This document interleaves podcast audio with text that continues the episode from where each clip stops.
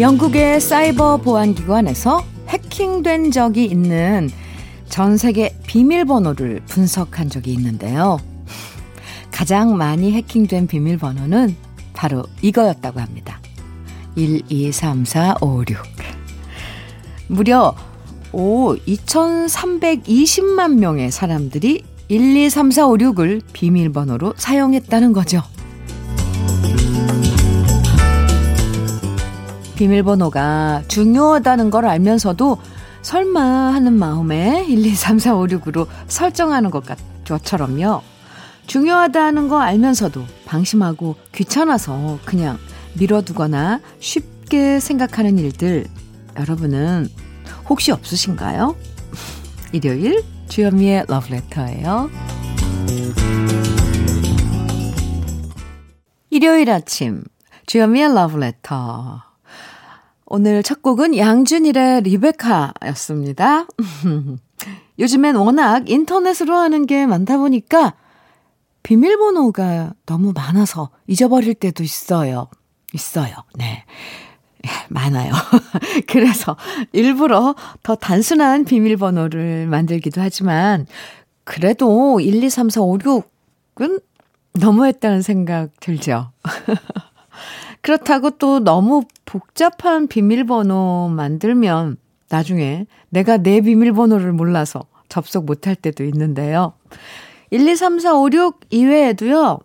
너무 단순해서 해킹된 번호를 보면 그냥 1111 아니면 ABC123 비밀번호를 뜻하는 영어 단어 패스워드. 오. 저는 이건 몰랐네요. 요런 게 상위권으로 올라와 있더라고요. 좀 귀찮아도 비밀번호 잘 챙겨야 하는 것처럼 신경 써서 챙겨야 할 일들 오늘 같은 일요일엔 더 이상 미루지 말고요. 하나하나 신경 써서 챙겨보는 시간 가져보시고요. 그럼 잠깐 광고 듣고 올게요. 장미화의 내 인생 바람에 실어 들으셨습니다. KBS 해피 FM 주현미의 러브레터 함께하고 계십니다. 8409님께서 현미 씨 80세 아버지가 50살 다 되어가는 큰딸 걱정에 보약을 지어 오셨습니다. 평생 자식 걱정만 하는 무한 사랑 주시는 아버지께 감사하고 죄송하고 그래요. 제가 챙겨드려야 되는데 부모님 사랑은 정말 끝이 없는 것 같아요. 이런 사연 주셨는데요. 하, 네, 끝이 없죠. 음. 연세가 아무리 드셔도 그 자식은 항상 그 위태위태하고 안쓰럽고 그러신가 봐요. 또 우리가 우리 자식들을 봐도 그런 것처럼요. 음. 조민주님께서는 며칠 있음 울 엄마 생신이신데 엄마께서 계속 내 생일 이제 9일 남았다, 8일 남았다 하고 카운트다운 하면서 말씀하세요. 까먹고 지나갈 래도 절대 못 까먹는 울 엄마 생신. 알바비 탈탈 털어 큰 선물 하나 해드려야 될 것 같아요. 크크, 민준 씨. 아이고, 알바하셔서 모은 돈 탈탈 털지 마시고요. 참론이 보내드릴게요. 네, 어머니께 생일 선물로 드리면 될 것 같습니다. 어머니 그나저나 귀엽네요. 내 생일 9일 남았네. 어, 어? 이제 8일이면, 8일 후면 내 생일이네. 이러셨을 거 아니에요. 아, 노래 두 곡 이어서 듣고 오죠. 우쿨렐레 피크닉이 함 아, 부른 노래예요. 꿈속의 사랑 현인 선배의 원곡이죠. 우쿨렐레 피크닉의 버전으로 들어봅니다. 그리고 버스커 버스커의 여수 밤바다 두 곡이에요.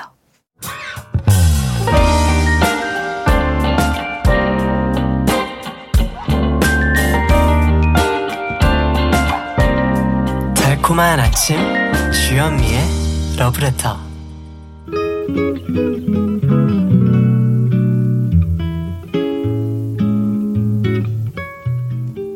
행복한 아침의 느낌 한 스푼. 오늘은 영국의 시인 로버트 브라우닝의 가장 아름다운 것입니다.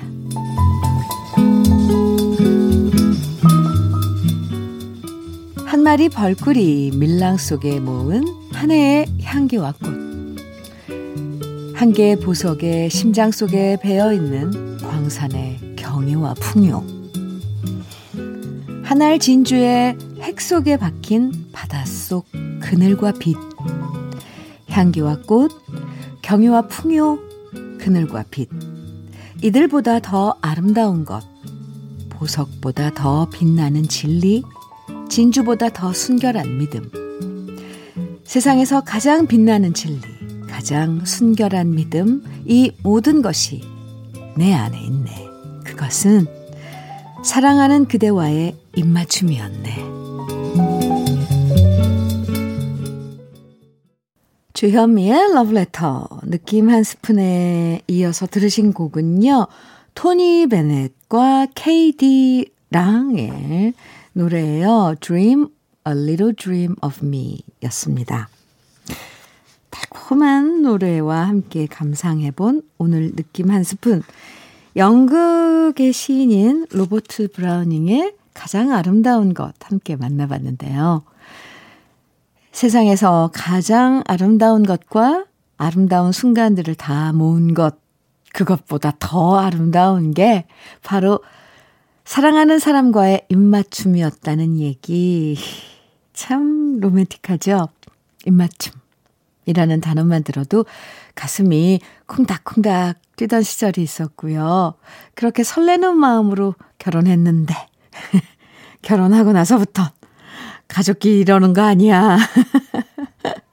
이렇게 말하는 부부 사이가 된다는 거 웃자고 한 얘기입니다. 참 아이러니해요. 그렇죠? 아, 여러분들은 그러지 않을걸요? 네. 또 사연들 듣다 보면은 아침 출근할 때마다 네, 잘 다녀오라고 아침 이렇게 볼에 입맞춤 해주는 부부도 많고요. 음, 그렇게 알콩달콩 지내는 분들 많아요. 네. 이번에 함께 들어볼 노래는요, 촉촉한 감성으로 다가오는 두 곡입니다. 우리나라에선. 박인희 씨가 사랑의 휴일이란 제목으로 번안해서 불렀던 노래죠. 미슈엘 볼라네프의 Holidays, 호세 펠리치아노의 The Gypsy 두 곡입니다. KBS 해피 FM 주현미의 러브레터 함께하고 계십니다. 최경근님께서 이런 사연 주셨어요. 아내랑 3개월간 내기를 해서 이긴 사람이 생활비에서 30만 원을 뚝 떼서 나를 위해 쓰기로 했는데요. 내기란 바로 이겁니다. 아내는 3개월 동안 5kg을 빼기. 저는 금연 성공하기였어요. 아내도 진짜 독하게 해서 5kg, 5kg 빼는데 성공했고요. 오, 저도 성공했어요. 그런데 아내한테 통 크게 30만원 양보해 줬습니다. 가끔씩 이렇게 부부끼리 내기하는 것도 괜찮은 것 같아요. 경근 씨. 아, 이거 참 좋은데요? 통 크게 경근 씨도 내기에 이겼는데 그래도 아내에게 부인께 30만 원을 양보하신 경근 씨. 근데 내기에서 이긴 것만큼 좋은데요? 어쨌건 금연을 하신 거 아니에요? 축하합니다. 음. 이현희님께서는 현미님 안녕하세요. 며칠 전 친정 부모님과 보성 바닷가 다녀왔어요. 바람이 무지 불면서 바람결에 긴 머리카락 날리는데 엄마께서 저보고 어머나 우리 딸 주연미 닮았네 라고 하시네요. 정말요? 그 말이 너무 듣기 좋았어요. 저도 엄마도 현미님 팬입니다 하시면서 사연 주셨는데요.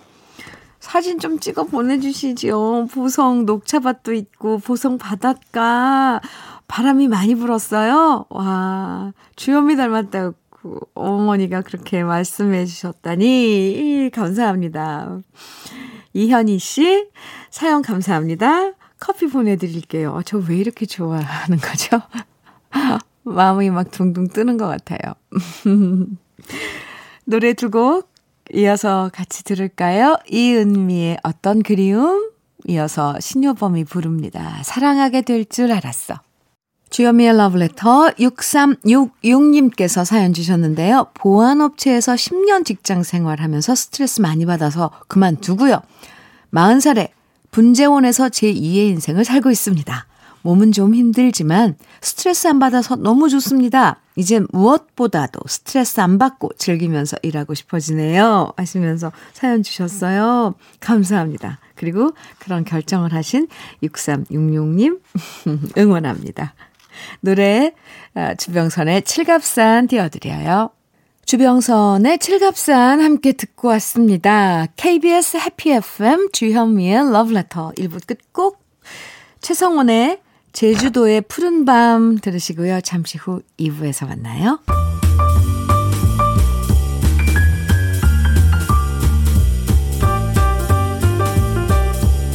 설레는 아침 주현미의 러브레터 일요일 주현미의 러브레터 2부 첫 곡은 이무송의 사는 게 뭔지로 시작을 했습니다. 일요일 2부는요, 여러분의 사연과 함께하는 Song for You 함께해요. 그 사람에게 전하고 싶은 이야기와 노래들 잠시 후에 만나보고요. 주현미의 러브레터에서 여러분께 드리는 선물 소개해 드릴게요. 주식회사 홍진경에서 더김치, 한일 스테인레스에서 Five Ply cookware 3종 세트, 한독 화장품에서 여성용 화장품 세트, 원용덕 의성 흑마늘 영농조합 법인에서 흑마늘 진액, 주식회사 비엔에서 정직하고 건강한 리얼 참논이, 심신이 지친 나를 위한 비썸띵에서 스트레스 영양제 비캄, 두피 탈모센터 닥터포 헤어랩에서 두피 관리 세트, 주식회사 한빛코리아에서 헤어게인 모발라 5종 세트를 드립니다. 그럼 광고 듣고 Song For You 이어집니다.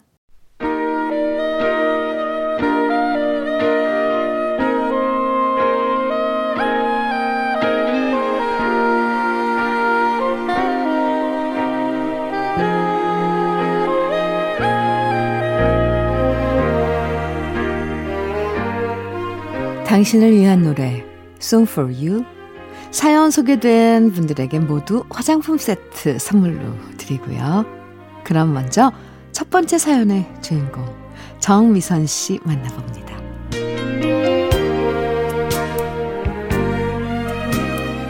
남편 나이 50이 되면서부터 늘 하는 얘기가 있어요. 자기 60에 정년 퇴직하면 도대체 뭘 하면서 제2의 인생을 살아야 할까 고민을 하더라고요. 그러면서 자격증을 따야 되나? 아니면 지금이라도 치킨 튀기는 걸 배워야 되나? 너무 고민을 하길래 제가 말했죠. 천천히 생각해도 되니까 너무 스트레스 받지 말라고요. 그런데 작년 10월쯤부터 남편이 퇴근한 다음 서재에 틀어박혀서 1시간씩 안 나오더라고요. 원래대로라면 집에 오자마자 밥 먹고 뻗어서 TV 보던 사람인데 뭘 하나 궁금해서 물어보니까 아 남편이 하는 말 노래 가사를 작사하고 있다는 거예요. 남편이 국문과를 나왔지만 사실 작사라는 게 그냥 한다고 되는 거 아니잖아요. 저는 처음엔 그냥 장난으로 받아들였답니다. 그런데 남편은 진심이었나 봐요. 처음엔 호기심으로 시작했다가 점점 재미를 붙이더니 벌써 작사한 노래 가사들이 30개가 넘은 거 있죠? 남편 말에 의하면 발라드 가사도 써보고 댄스곡 가사도 써봤는데 자신의 취향에 딱 맞는 건 바로 트롯 가사라고 하네요. 그러면서 저한테 보여줬는데 저는 제목만 보고서도 빵 터졌답니다. 노래 제목들이 이래요. 인생은 복권, 노래방 영숙이, 주머니 속의 사표, 청춘의 도돌이표, 인생의 가르마.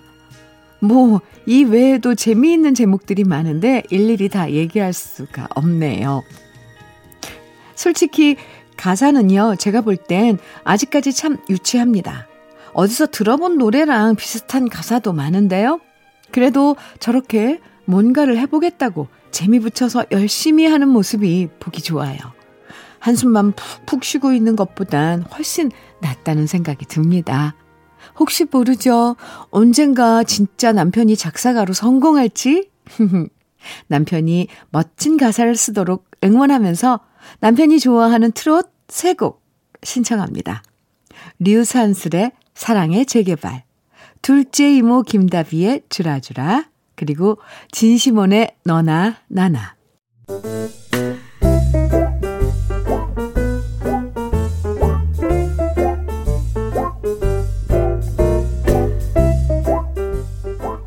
You 두 번째 사연의 주인공은 윤정희 씨입니다.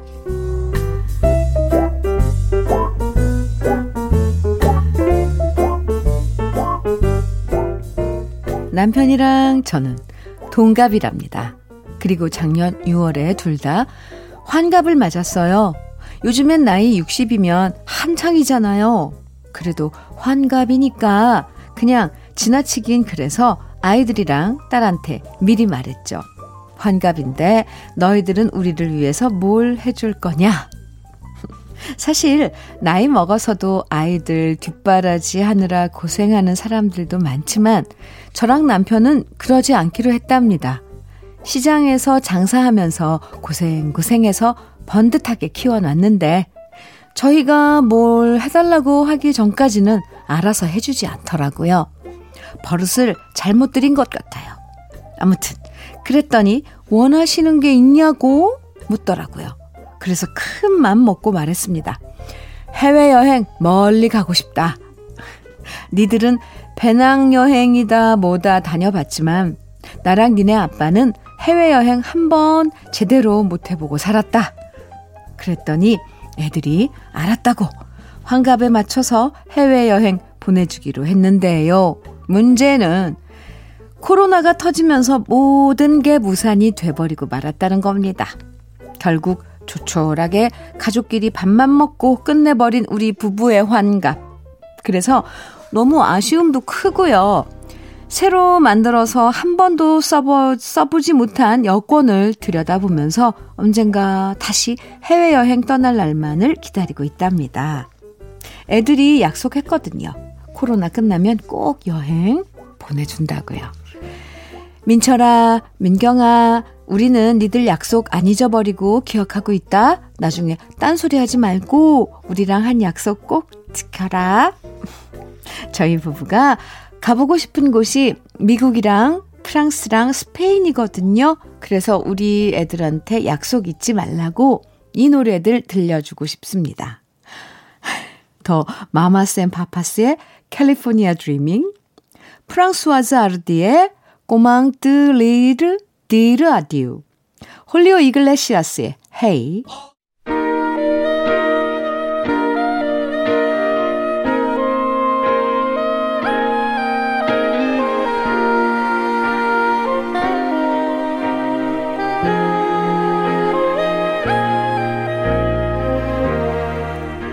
Song for You 세 번째 주인공은 오준석 씨예요.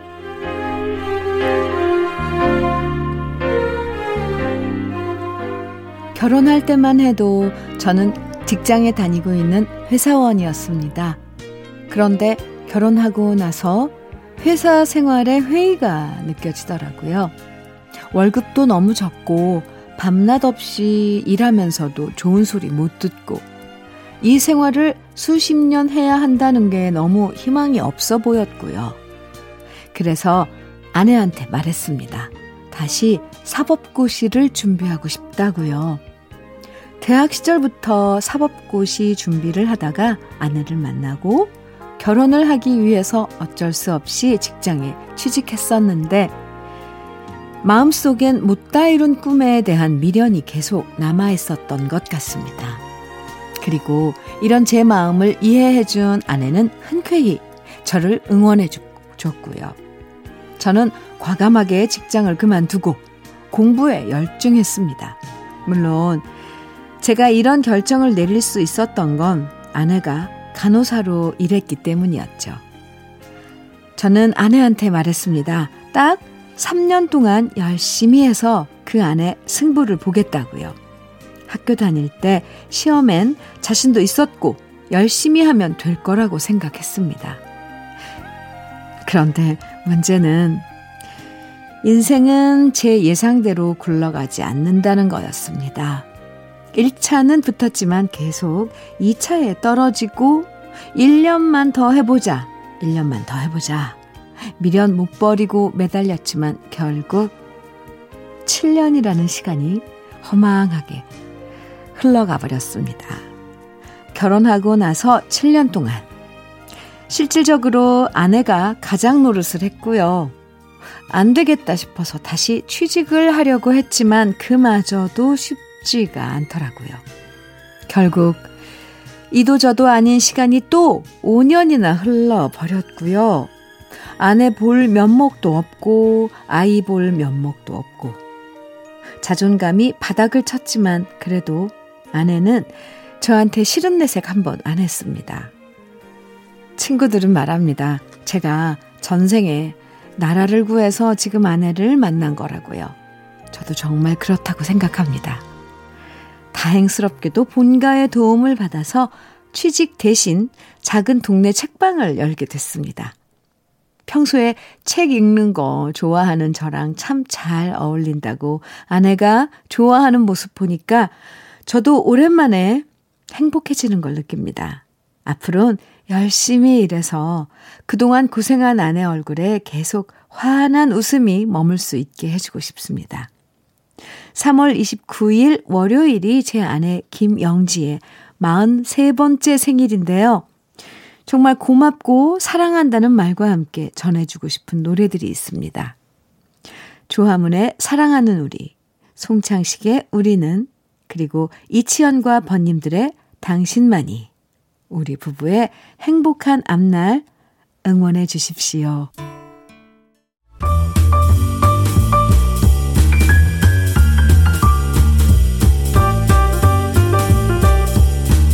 설레는 아침 주현미의 러브레터 KBS 해피 FM 주현미의 러브레터 김도영과 울랄라 세션이 함께한 My Life 들으셨습니다. 오늘 주현미의 러브레터 이제 에, 인사해야 할 시간인데요. 네. 끝곡으로 예민의 꽃이 바람에게 전하는 말 들으면서 인사 나눠요. 아, 그리고 몸과 마음 모두 힐링하는 일요일 보내시고요. 저와는 내일 아침 9시에 다시 만나요. 지금까지 러브레터 주현미였습니다.